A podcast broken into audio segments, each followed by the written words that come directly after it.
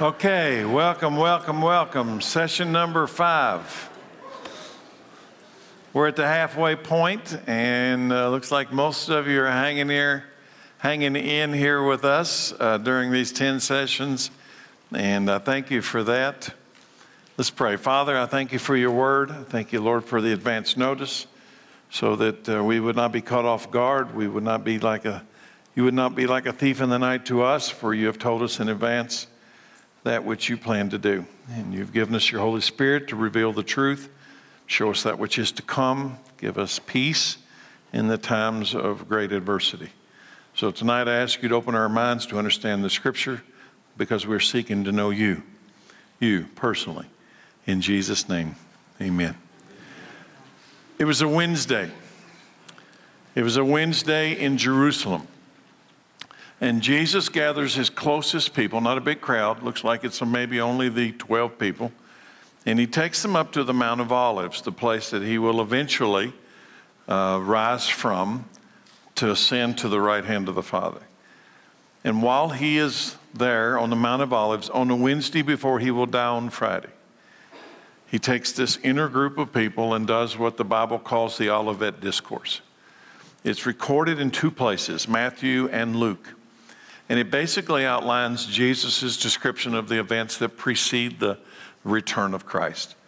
When you get to the end of the Olivet Discourse, you find Luke 21 33, the scripture that I have used to frame every session, and I will continue to frame every session, all 10, around this scripture, because this scripture in the, is in the context of his description of his return the setting of the world, what, it, what will it be like?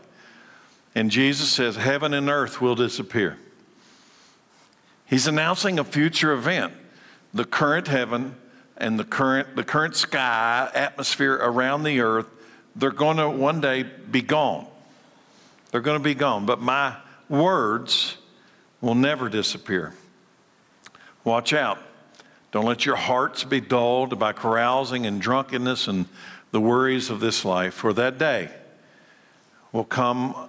Don't let that day catch you unaware like a trap, for that day will come upon everyone living upon the earth. But then pray. And I think this is sometimes we overcomplicate the scripture. So just do what he says pray that you'd be strong enough to escape these coming horrors and stand before the Son of Man. Now, in almost every session, I've tried to make a point. I believe that that is a direct reference to the tribulation. But in reality, there's an event following the tribulation that's way worse than the tribulation. So the tribulation lasts seven years. That which follows the tribulation, hell, is eternal. Pray that you'd be strong enough to escape the horror of either or both. So last week, as Jesus opened up the seventh seal, there were seven angels carrying seven trumpets. This is not over. In fact, it's about to get worse. The seven trumpets. That's where we start tonight. Remember, Jesus started all this when God the Father handed him the scroll that was sealed with seven seals. Jesus was the only one worthy in heaven or on earth or under the earth. He was the only one. Nobody in the Old Testament, Moses, Abraham, Peter, Andrew, nobody in heaven, Michael, Gabriel, nobody. Nobody can open the scroll. He's the only one worthy to open the scroll, which is God's plan to redeem, to take back the title deed of the earth, to take back the control of mankind away from this serpent who reared his ugly head in the garden. You got to get it back from him. That's why Jesus, listen, let me start this because this kind of frames this tonight. So Jesus takes this scroll, and, and basically God's announcing there is one who is worthy to take back that which was taken away from Satan. As he took it away from the first Adam, the last Adam will now receive it. That's why Jesus will reign on this present earth for a thousand years after the tribulation. Why? Because the king needs a kingdom. And the kingdom's on this earth. And that which Adam lost was of this earth, and that which Jesus gained is on this earth.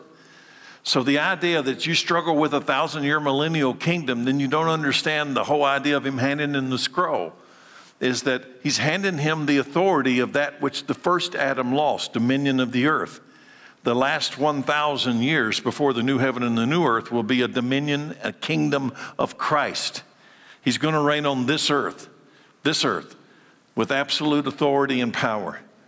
The king will have a kingdom. You've been praying it your whole life, and most of you don't know it. May your kingdom come, and may your will be done where? On earth as it is in heaven. Come down here and take over. That's what you've been praying. Many of you didn't even know it. Come down here and take over. Come down here, take the scroll, run Satan off, and take over. Well, that's how it's going to end. So, the first angel, we've left the seven seals, okay? Seven seals on the scroll. But now we've got seven angels and seven trumpets. The first angel and the first trumpet. Revelation 8, verse 6. And then the seven angels with the seven trumpets prepared to blow their mighty blasts. The first angel blew his trumpet, and hail and fire mixed with blood, hail, fire, blood, were thrown down to the earth. One third of the earth was set on fire. One third of the trees were burned, and all the grass was burned. Hail and fire mixed with blood. And I, it's difficult in your imagination to put those elements together. So I want to help you here by using the Old Testament. I noticed that the, ju- the trumpet judgments, there's seven of them, that the trumpet judgment of God are either used or revealed prophetically in the Old Testament. So many of what we are about to see in the seven trumpets, you saw in some form in the Old Testament judgments of God. And, and let me just give you an example. God used this type of judgment in the time of Moses in Egypt. It's a very similar kind of a judgment. So let's go back to Exodus and see if you can draw this similarity between the, the judgment of God in the Exodus when, when God's drawing out Israel out of Egypt and this first of the seven trumpets. Then the Lord said to Moses, Lift your hand toward the sky so hail may fall on the people, the livestock, and all the plants. You see, it's, it's, this, it's, it's having the same kind of effect. Hail is going to come out of the sky people, livestock, plants throughout the land of Egypt. So Moses lifted his staff toward the sky, and the Lord sent thunder and hail and lightning flash toward the earth. The Lord sent a tremendous hailstorm against the land of Egypt. Never in all the history of Egypt has there been such a storm like that with such devastating hail and continuous lightning. It left all, it left all the Egypt in ruins. The hail struck down everything in the open field people, animals, plants alike. Even the trees were destroyed. The only place without hail was the region of Goshen, where the people of Israel lived. Now, it left Egypt in ruins. But notice, it, even as bad as it was, it was localized. It wasn't around the world that this happened. It only happened in God's described circle inside of Egypt. It was a, a localized judgment of God. Goshen is where Israel lived, and Israel escaped the storm. It didn't hail there. Isn't it interesting? That even if this is, if the tribulation um, is comparative to this, there will be a place for the people of God to escape the judgment. He's, he's protected Goshen from the hailstorm. The first trumpet will be worldwide. So when this angel blows this first trumpet, it is worldwide. And listen, one third of the earth was set on fire by this tribulation storm. Do I think that's literal? Yes, I think that's literal.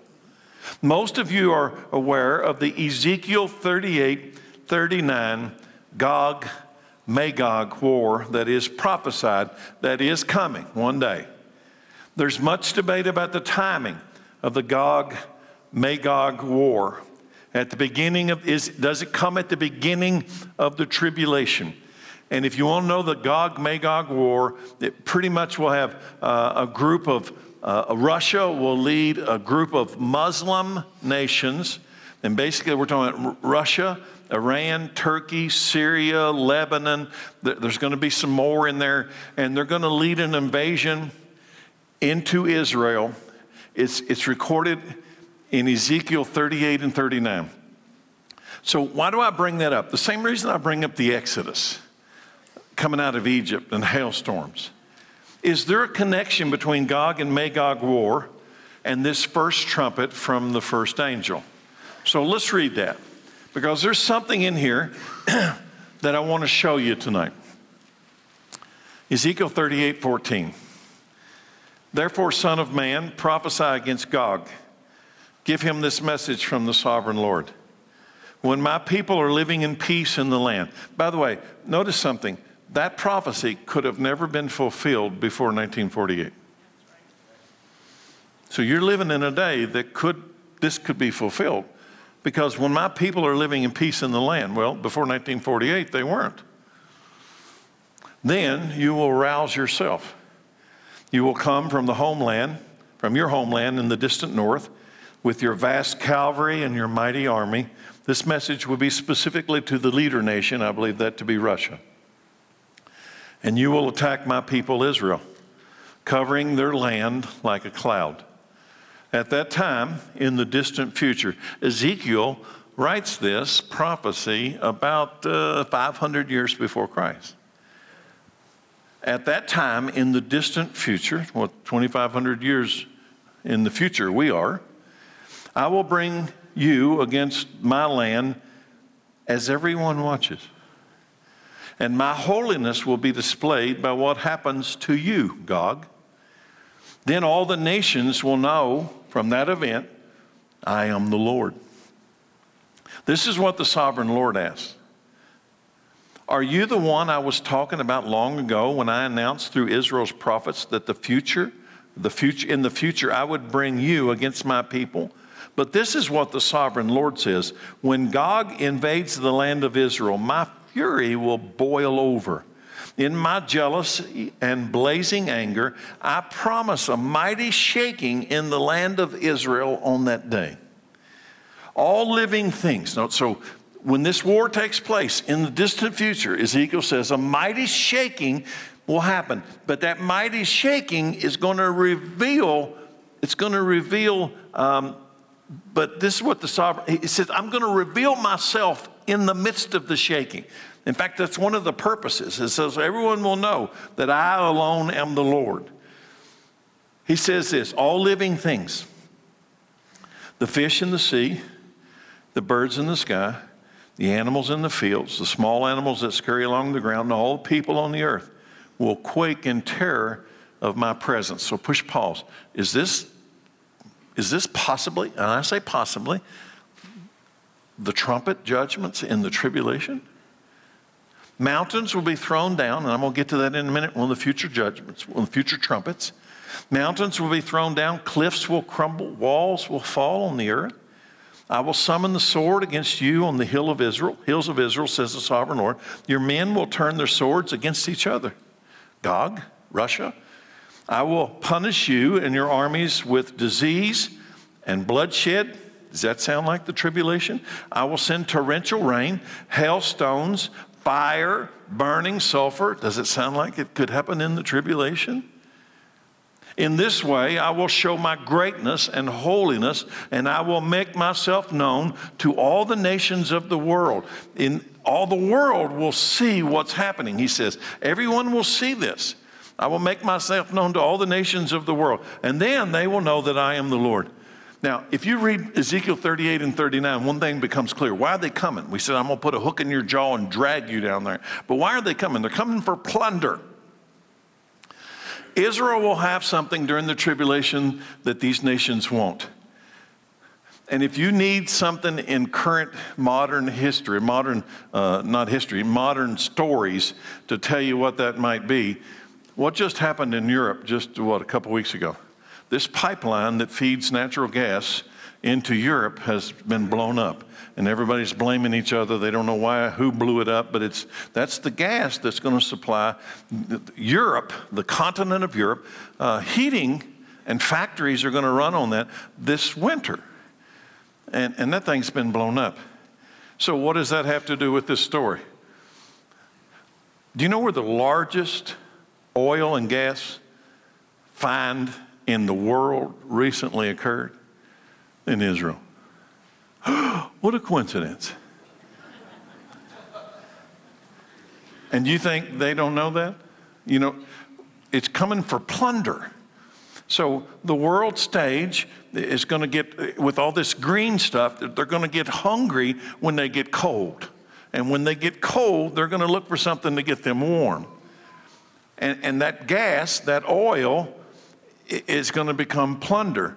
There's a second thing. You know, um, there's a lot that that land has.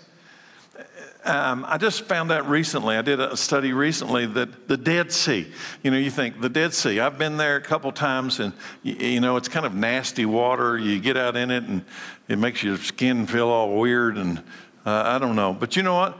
It's estimated that the value of the chemicals in the Dead Sea are greater than the gross domestic product of most of the nations on the earth. That Dead Sea is a gold mine. It's got minerals in there you can't find anywhere in the world in those measures. And if that's not enough to tell you why, why, why they want to come down to this little sliver of land, here's the last one. If you take a globe, and by the way, I did this today, I've got a globe in my office, and just pull it up and look at Israel. Do you understand that little sliver of land is a land bridge that connects three continents? It is the only way to connect three continents Europe, Asia, and Africa. Get your map. We're all connected by a little piece of land, what, 75 miles wide, called Israel. If you want to rule the world, you need to rule that piece of land. So, can you understand? Is this the same event as the first trumpet, or is it just localized? No one knows for sure, but God will use this terrible hail firestorm storm to reveal his power and his holiness to the world. Now, the prophet Joel, so I went back to Exodus and now I've gone to Ezekiel, Gog, Magog. The prophet Joel also reveals this type of storm coming in the future in his prophecy. So let's read Joel's. Joel 2:28. Then after doing all these things, I will pour out my spirit upon all people. Your sons and daughters will prophesy, your old men will dream dreams, and your young men will see visions. In those days, in those days, I will pour out my spirit even on servants, men and women alike, and I will cause wonders in the heavens. So something's going to happen up there and on the earth. And what's the wonders? What will they look like? Blood, fire, columns of smoke. If we go through these trumpets, I want you to notice the parallels. The sun will become dark it's one of the trumpets. The moon will turn blood red before the great and terrible day of the Lord arrives. But everyone who calls on the name of the Lord will be saved. For some on Mount Zion in Jerusalem will escape, just as the Lord has said. These will be among the survivors whom the Lord has called the time of Jacob's trouble the tribulation. Do you recognize that scripture? If you know anything about the New Testament, do you all recognize that scripture from the prophet Joel? I hope you do. It's the prophecy that Peter quoted on the day of Pentecost when the church was born. He said, and the prophet Joel said this was going to happen. He quotes this same scripture. Can you see how the word points toward the final prophetic events when the trumpet blasts? The first trumpet has left, it's passed. One third. So the first trumpet, what happens? One third of the earth is set on fire. One third of the trees are burning. All the grass is burned. Here comes the second trumpet from the second angel. Verse 8. Then the second angel blew his trumpet, and a great mountain of fire, a great mountain of fire was thrown into the sea. One third of the water in the sea became what? Blood. One third of all things living in the sea died, and one third of all the ships on the sea were destroyed. One third of the earth, its trees are on fire, and all the grass has been burned up, and now one third of the water in the sea has become polluted. And this is just two trumpets. One third of the living creatures in the sea are now dead. So I'll ask you, what happens to the food supply? Do you like fish? One third of the ships that travel on the sea are destroyed. What happens to commerce? Do you see? A great mountain of fire was thrown into the sea, which actually started this chain of events. Did the great mountain fall out of heaven? Or was it picked up from the earth and thrown down from the earth itself? Can you see the similarity of this second trumpet judgment to that of Moses in Egypt? So let's go back to Exodus again. So this is what the Lord says, Exodus 7 17. I will show you that I am the Lord. Look, I will strike the water of the Nile with the staff of my hand, and the river will turn to blood. The fish in it will die, and the river will stink. The Egyptians will not be able to drink any water from the Nile. Polluted water causes death. Can you see it? Death is everywhere. And these first two trumpets, then it comes suddenly, and it comes without warning during the tribulation. One third of the earth's trees, let's summarize. One third of the earth's trees are on fire, all the grass has been burned up. What about oxygen? What about oxygen? What about the smoke that would come from one third of the earth on fire? What would it be like? One third of the water in the ocean is polluted. Fish are destroyed. Food and water destroyed. One third times three would be three thirds, which means everything's gone. But if you'll notice, it's not the one third of the same thing, it's one third of different things. So there is still some things left, at least for now. Here comes the third angel, the third trumpet. Verse 10 Then the third angel blew his trumpet, and a great star from, fell from the sky, burning like a torch. It fell on one third of the rivers and on the springs of water. The name of the star was bitterness. One translation calls it wormwood, but the essence of the star is it causes poisonous it poisons water. It's called bitterness. It made one third of the water bitter, and many people died from drinking the bitter, poisoned water. Bitterness, wormwood. Its poison is deadly. Where'd it come from? This one fell out of the sky. If the second trumpet only affected the salt waters, did you notice that? It fell into the sea. This third trumpet will po- poison the fresh water, not the salt water. Many people will die from drinking this poisoned, bitter, wormwood water. Notice that this great star from the sky will poison the underground springs of water as well. Why all this death and destruction? And this is important. You just you can just keep reading all these events and you why? Why specifically these things? The people of the earth have refused to worship the creator of all of these things. Many of the earth people are worshiping the things, but they refuse to worship the creator of the things. Sound familiar? The green movement of today? Many people today, you read it every day. That uh, I read this politician just said this week the greatest threat to humanity is this um, global warming. He has no clue. The greatest threat to humanity is global warming. We got nations poised with nuclear weapons. It get warm when they pull the trigger, but I don't think that's what he's talking about. So I want you to notice as we move forward that there's a reason why it's the created things. It's, it's because if you won't acknowledge the Creator, He'll take away the created things until all you have left is the Creator. He'll take away the gods so that all you'll have left is one God. And then the world will know that I alone am He. By the time we get to Revelation 14, now let's jump from 8 to 14 just for a moment. The angels are announcing the reason to worship God, the Creator. So that you understand why these specific, why the water, why the trees, why, why are these things that look around. It's, you know, people worship this stuff. The same people that worship this stuff will not worship God who made this stuff. They refuse. So let's go to verse, let's go to, uh, let's fast forward to Revelation 14. And I saw another angel flying through the sky, carrying the eternal good news to proclaim to the people who belong to the world. Eternal good news, but this is for the people who belong to the world.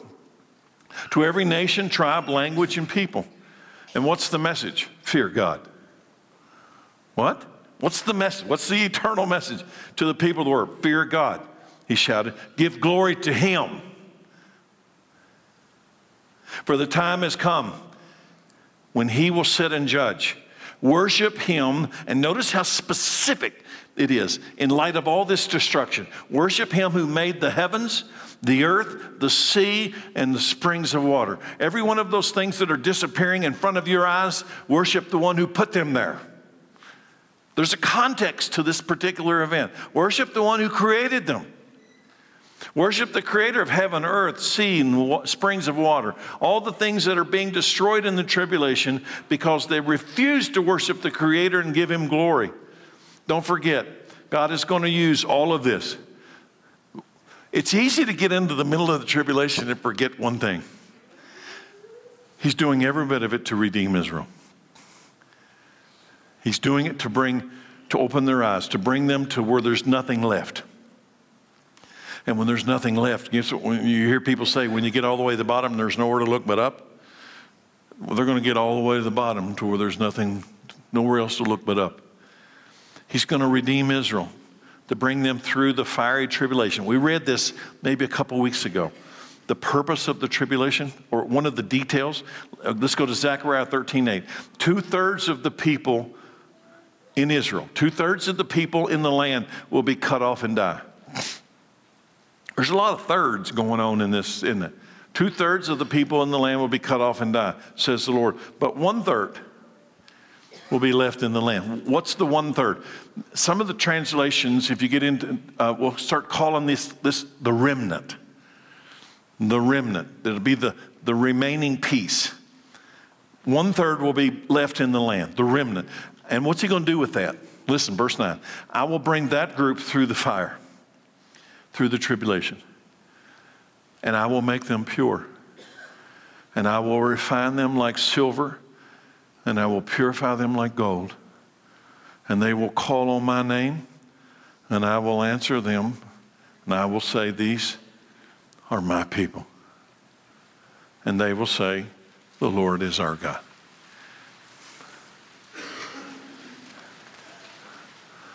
That's a hard way to come to knowledge of God. Two thirds of them are dead. One third of the trees, so let's do a summary before we get to this fourth angel. One third of the earth's trees, one third of the earth, one third of the trees are on fire, all the grass has been burned up, and now one third of the water in the sea has become polluted. One third of the sea, and now all the fre- one, now the fresh water and springs of water are polluted, and they're poisoned. So here comes the fourth trumpet. Before I read it, this angel brings a word that I, I have no comprehension of the literal meaning of this word because it is bigger than my mind can comprehend. Because if you put this fourth trumpet in the context of the first tree, I can't grasp it. It is unspeakable terror is coming. Revelation 8:12. The fourth angel blew his trumpet. One third of the sun was struck, one third of the moon, one third of the stars, and they became dark. And one third of the day was dark, and one third, also one third of the night. And then I looked, here it comes, and I heard a single eagle crying loudly as it flew through the air Terror, terror, terror to all who belong to this world. Because of what will happen when the last three angels blow their trumpets. When angel five, six, and seven come, it is unspeakable. Now, the reason I say make such a big deal out of that, everything I've read so far is unspeakable. I mean, everything that you and I know of civilization is on fire. And there's something worse coming? Trumpet five, six, and seven is worse? Do you see it? The entire created order that sustains the life of mankind is being dismantled and destroyed by the Creator. Don't look at these trumpet judgment and miss what he's doing. He is taking everything that holds humanity together on planet Earth and plucking them up one at a time, one at a time. Why? Because you worship them and you wouldn't worship me. One third of the sun. What would happen to the temperature here? One third of the moon. What would happen to the ocean tides? What happens? What happens when you just start taking the, the everything that holds this ball in space, in orbit, and, and in temperature, and in gravity? What happens? And the stars, they all become dark. The day and the night have been reduced by one third. A tremendous darkness has come upon the earth. What about growing food? No sunlight. Can you grow food? Can you grow things in the field without the sun? The Bible has revealed these judgments before, but there's a big difference. They were localized. This one covers the earth, everywhere. Localized. Let me, give you, let me give you a localized example of this event. Exodus 10 21. The Lord said to Moses, Lift your hand toward heaven, and the land of Egypt will be covered with a darkness so thick you can feel it. So Moses lifted his hand to the sky, and deep darkness covered the entire land of Egypt for three days. During all that time, the people could not see each other, and no one moved. But there was light as usual where the people of Israel lived in Goshen. He can separate the light like that. It's dark over here and it's light over here. Yeah, he can. Now, that was localized. And it's obviously localized because they had light in Goshen and they had darkness in Egypt. So let me give you a prophecy from the book of Isaiah about the tribulation, which will be worldwide.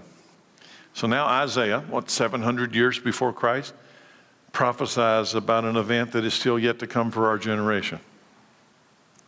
For see, the day of the Lord is coming, a terrible day of his fury and fierce anger. The Lord, excuse me, the land will be made desolate and all the sinners destroyed with it. The heavens will be black above them. The stars will give no light. The sun will be dark when it rises, and the moon will provide no light. I, the Lord, will punish the world for its evil and the wicked for their sin. I will crush the arrogance of the proud and humble the pride of the mighty. I will make people scarcer than gold, more rare than the fine gold of Ophir. For I will shake the heavens. The earth will move from its place when the Lord of heaven's armies displays his wrath in the day of his fierce anger. That's worldwide. That's not localized. That's Isaiah's prophecy of the tribulation that's yet to come. Ezekiel gives one too a prophecy of the tribulation. Ezekiel said, When I blot you out. Now, I want you to do something. I read to you a moment ago Zechariah 13 8, where he says, Two thirds will be cut off and die. So I believe that's connected to this. When I blot you out, when I take out two thirds of you, I will veil the heavens and darken the stars. I will cover the sun with a cloud, and the moon will not give you its light. I will darken the bright stars overhead and cover your land in darkness. I, the sovereign Lord, have spoken. Can there be more terror on earth than this? So let's repeat verse 13. Let's read it again. And then I looked and I heard a single eagle crying loudly as it flew through the air Terror, terror, terror to all who belong to this world. Now, in the middle of the three terrors, it's kind of easy to miss the next part, which is important. Terror to whom? Belong to this world. Don't do it.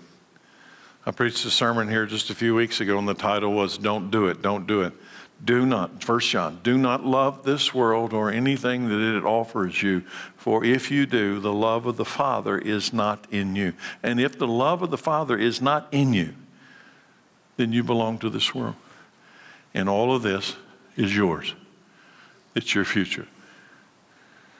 That's why I've repeatedly said if you believed even this much of this story, you'd fall on your face before God. Yeah, you would. Yeah. Don't tell me you wouldn't. Yes, you would. Don't do it. And there's three more trumpets coming. We're going to cover the fifth, sixth, and seventh trumpets next week. Give you a week to prepare yourself for terror, terror, terror. I think this would be a good time for us to stop and read Jesus' warning, and then I'm going to stop and we're going to pray. And then I've got something I need to show you tonight. Remember what I said? This is a Wednesday, and he will die on a Friday. He has this circle around him, just 12 guys. And he says, he describes the events of his return in great detail. And then he says, heaven and earth will disappear.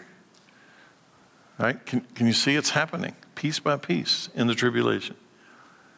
My words will never disappear. So those words are describing how he dismantles creation. Heaven and earth are going to disappear. My words are going to tell you in advance how I'm going to do it. My words will never disappear.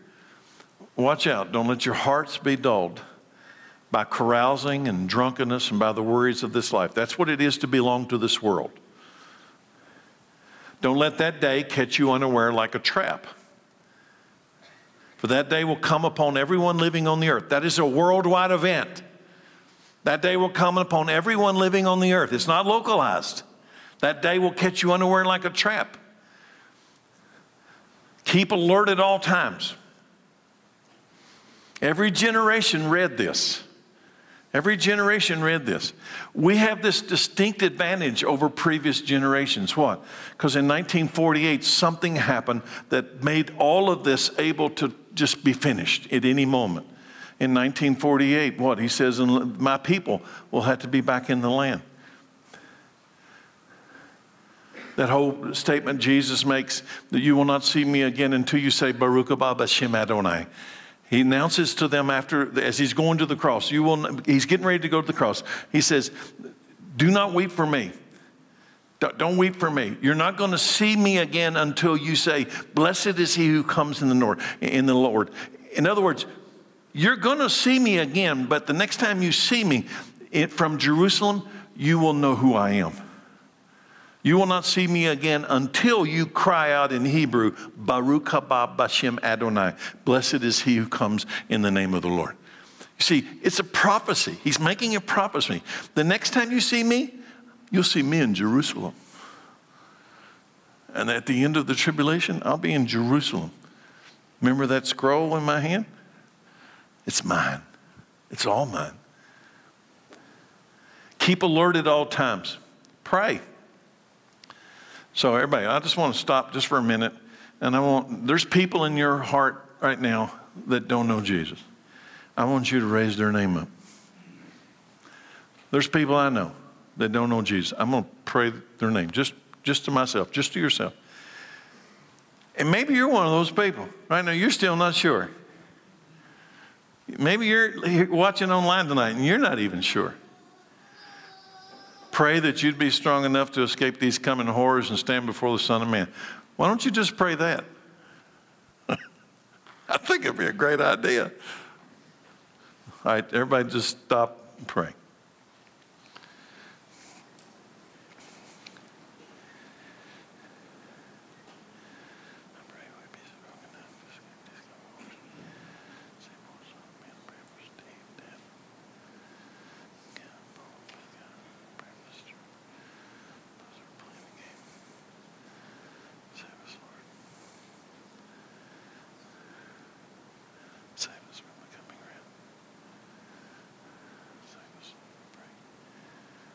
Jesus. In Jesus' name, amen. The first four trumpet warnings reveal God's wrath against those who refuse to acknowledge Him as Creator. Now, stay with me. Who refuse to acknowledge Him as Creator. Evolution. Evolution refuses to acknowledge Him as Creator. This tribulation wrath comes why? They refuse to acknowledge him as creator. You're, we're sending our kids to a public school that refuses to acknowledge him as the creator. Evolution leads to idolatry. It is idolatry. It is the worship of false gods. Everybody worships something. You can wor- worship the creation or the creator. Israel committed this horrible sin against God, forsaking the creator and following after idols. I preached about that this past Sunday.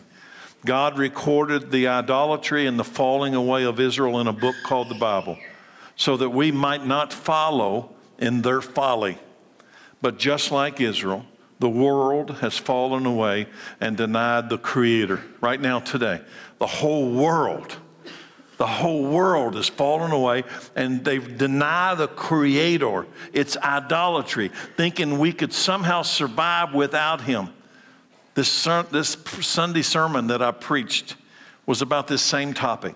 And by, and by the way, let me just say, Jeremiah 2.11 that I'm about to read to you, I preached this past Sunday, and I'll just tell you the same thing I said. I never put those two together. Uh, God puts those two together. I wrote both of these without putting them together. Jeremiah 2:11. Has any nation ever traded its gods for new ones? Our nation has. Even though they are not gods at all.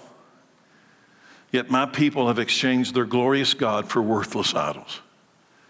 The heavens are shocked at such a thing and shrink back in horror and dismay, says the Lord. For my people have done two evil things. They've abandoned me, the fountain of living water, and they've dug, dug for themselves cracked cisterns that can never hold water at all.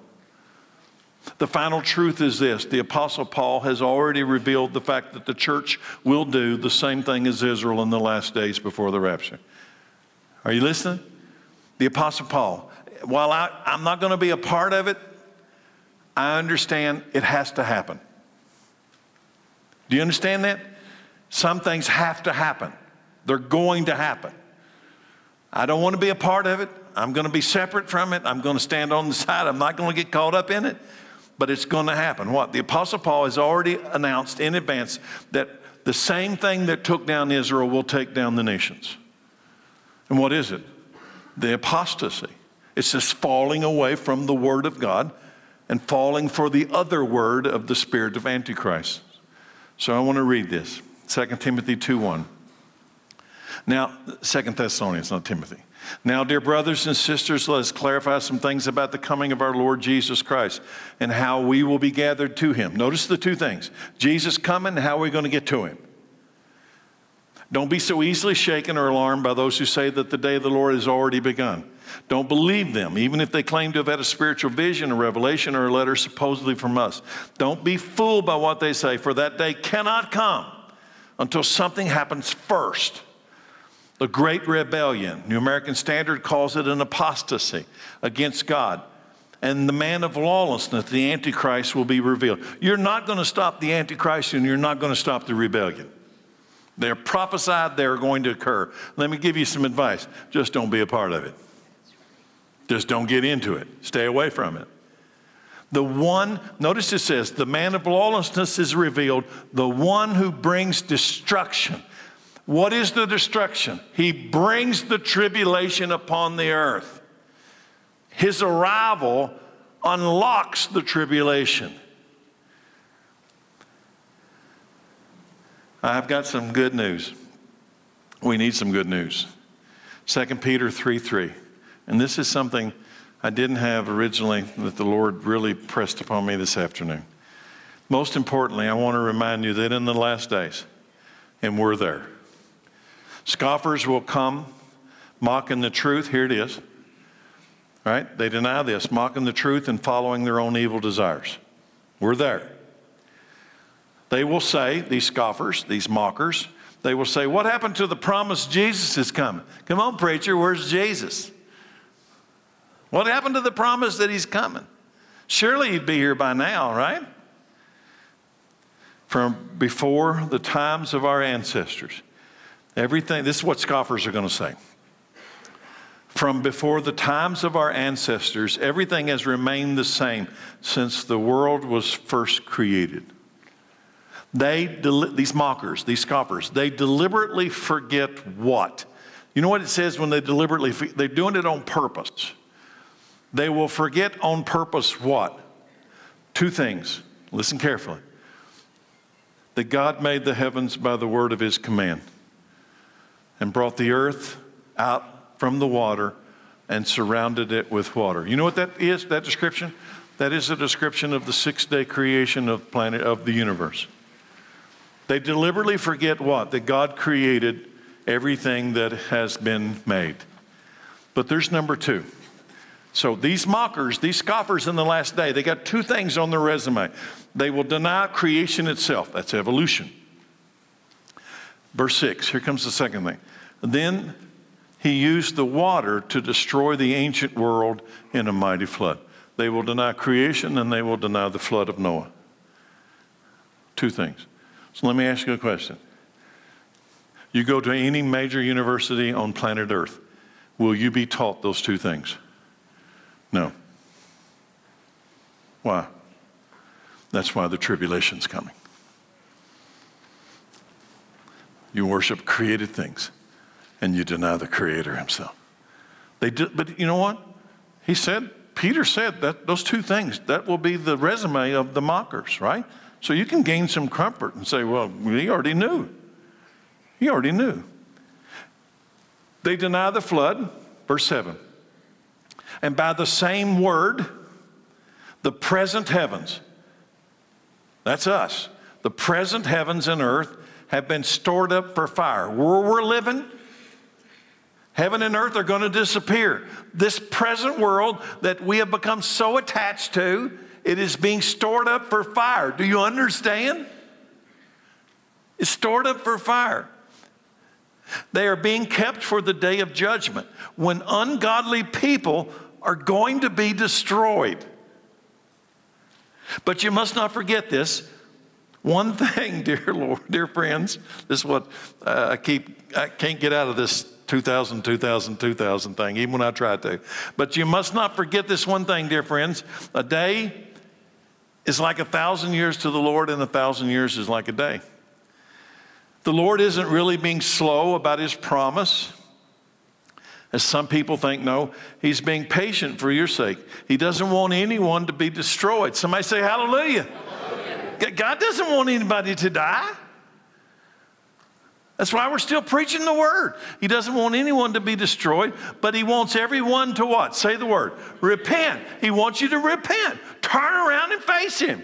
Turn around and face him. Face him. Face him. Face his word. Turn your back and turn your face toward him. He doesn't want you to be destroyed. He wants everybody to repent, but I don't want to repent. Then you'll be destroyed. But the day the Lord will come unexpectedly as a thief. And here comes the tribulation. And the heavens will pass away with a terrible noise. And the very elements themselves will disappear in a fire, and the earth and everything on it be found to deserve judgment. And since everything around us is going to be destroyed like this, what holy and godly lives you should live, looking forward to the day of God and hurrying it along. The only way you'd ever want to hurry this along is if you thought you were going to escape the coming horrors. On that day, he will set the heavens on fire, and the elements will melt away in the flames. But we, uh, we're different people, right? We're looking forward to a new heavens and the new earth he has promised. A world filled with God's righteousness. And so, dear friends, while you are waiting for these things to happen, that's us, make every effort to be found living peaceful lives that are pure and blameless in His sight. And remember, the Lord's patience gives us time, gives time to be people to be saved. This is what our beloved brother Paul also wrote to you with the wisdom God gave him. Speaking of these things in all of his letters, I read one a moment ago, Thessalonians, when he talks about the coming of the Antichrist. He's referring to, he's referring, Peter's referring to Paul's letter. Speaking of these things in all of his letters, some of his comments are hard to understand. Those who are ignorant and unstable have twisted Paul's letters to mean something quite different, just as they do with other parts of the scripture, and this will result in their destruction. So I told you, I can't get out of this 2000, 2000, 2000. So what if, what if it's just simply this, God's got this plan where he's going to create this He's going to recreate what he did in the beginning. That there will be six days, and on the seventh day he will rest. And the first 2,000 was Adam to Abraham, and there's blood sacrifices. Then Adam to Abraham to Jesus, there's 2,000. And now the Jewish people are going to reveal God to the world, the law of Moses. And Jesus comes, and now there's 2,000 again. And at the end of the 6,000, at the end of the sixth day, at the day of the Lord's like a thousand years, thousand years like a day, at the end of six days, then the Lord rested. And then what if that is just a picture of the millennial reign of Christ that will come after the tribulation? When Jesus will come to the earth and there'll be peace on the earth and everything will rest. The animal kingdom will be uh, restored, uh, that, that people will live as long as trees, that the lion and the lamb, they all lay down together, everything's at peace, and he reigns on with an iron scepter in Jerusalem. Now, here comes why this happened this afternoon. Um, in Matthew 1:17, I didn't put it in the text. Some of y'all know it's the genealogy that describes Matthew 1. So you're getting the genealogy of Jesus. But inside the genealogy, it says this. And there were 14 generations from Adam, from Abraham to David, 14 generations from David to the Babylonian exile, and 14 generations from the Babylonian exile to Jesus. 14, 14, 14. Well, isn't that a funny coincidence? It's like there's this plan it's all been worked out in advance. 14, 14, 14, 2000, 2000, 2000. A day is like a thousand years, a thousand years is like a day. And just so happens in the Revelation, he says, And all of you who overcome will reign with me for 1,000 years in a kingdom of absolute peace. Interesting. Jesus told us that his return would be like it was in the days of Noah and the days of Lot. This is in your notes, but this is new. Look at verse 26. When Jesus describes his return, he says something. When the Son of Man returns, it will be like it was in Noah's day. Now, that's several places he talks about Lincoln. That, that what, what was the problem in Noah's day? In Noah's day, he decided that he, I'm sorry I ever made man. Uh, every inclination of their heart was only evil all day long. Oh, so only evil. He could only find one righteous. There was, there were no Jewish people, there was no law of Moses. So righteousness was, had to be measured by a different standard than during the, the second 2,000 years of the law of Moses and this 2,000 years where we have the blood of Christ. So they found one righteous man. His name was Noah. But then something occurred to me. Just I just saw this recently. In fact, I want to read it to you. I just kind of printed it out here. You can write it down, read it later, and you all know the story. You know it, but maybe you don't know it like this. In Genesis 6, verse 1, it says this Jesus says it's going to be like Noah, okay? And we think that it's a wretched world and he comes and brings judgment, right? And it is. So that's true. But there's something else. Then the people began to multiply on the earth. And the daughters and daughters were born to them. The sons of God saw the beautiful women. So these are beings from heaven, angelic beings. The sons of God saw the beautiful women of the earth, and they took any of them they wanted as wives. And then the Lord said, My spirit will not put up with humans for such a long time. Something has happened. This invasion from heaven coming to be with women of the earth, he says, My spirit will not. Uh, um, my spirit will not put up with humans for such a long time, for they are only mortal flesh. But now you've got this other flesh coming down with mortal flesh. In the future, their normal lifespan will be no more than 120 years. So he, he shuts this thing down. Stay with me. Stay with me. In those days, and for some time after, giant Nephilites, Nephilim. Now, there's a lot of mystery, and I'm not going into that, but I want you to listen.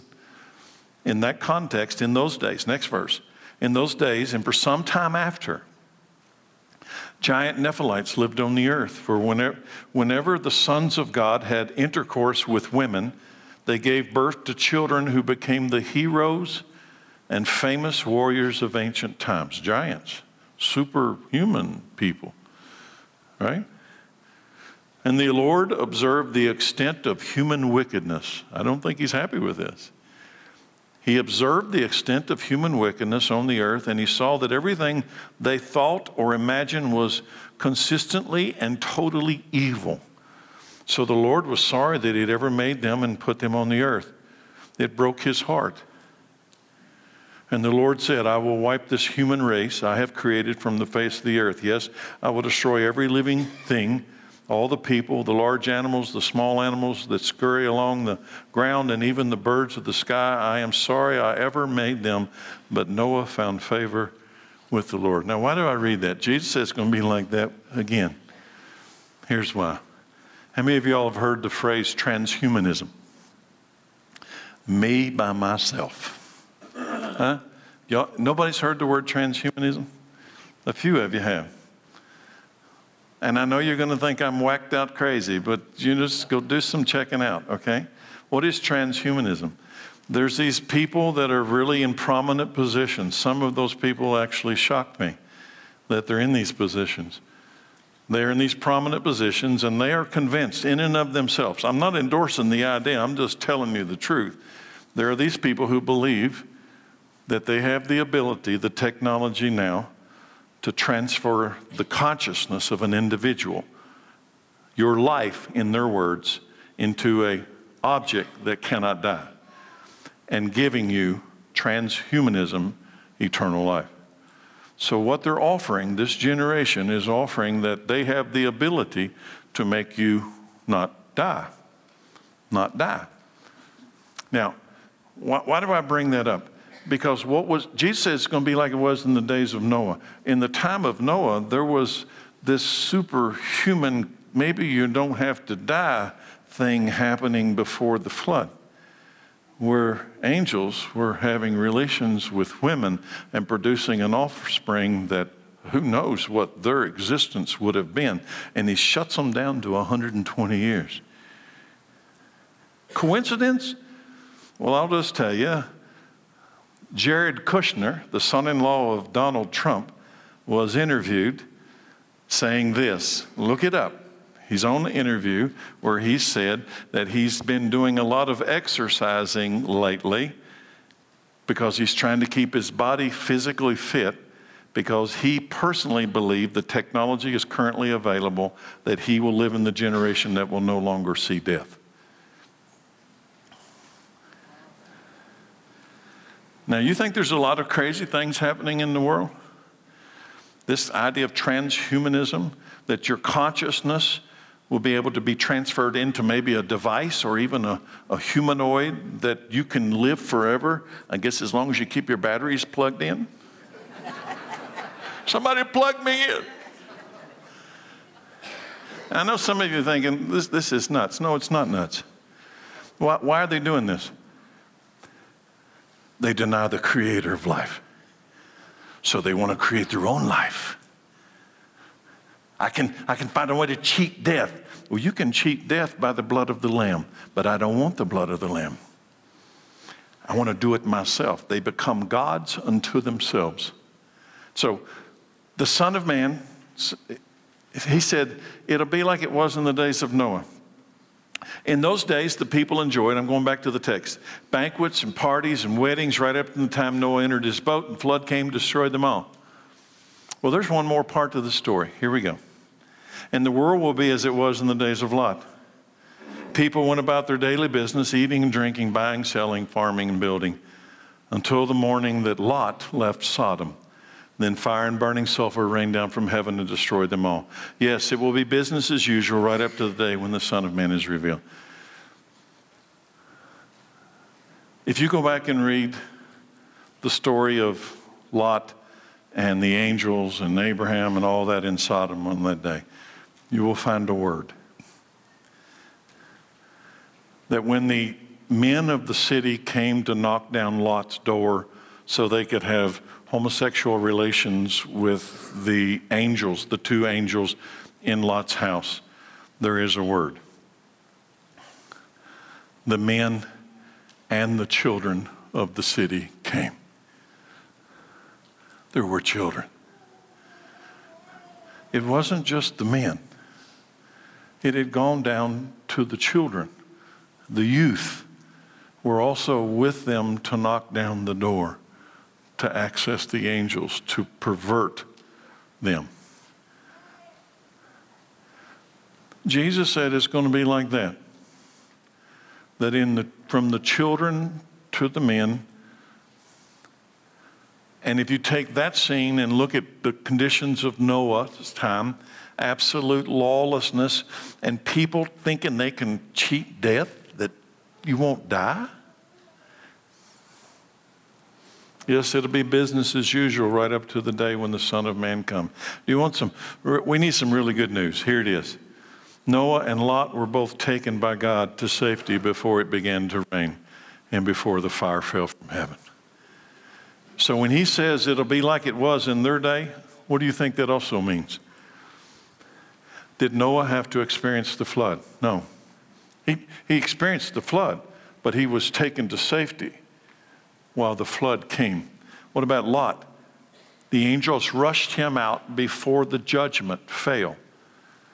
The church, I believe, he asked us to pray a simple prayer. Pray that you would be like Noah and Lot, that before the judgment falls, you would be lifted out. For he alone can save us. Let's pray. Father, I thank you for your word. I pray that we'd be strong enough to escape the judgment.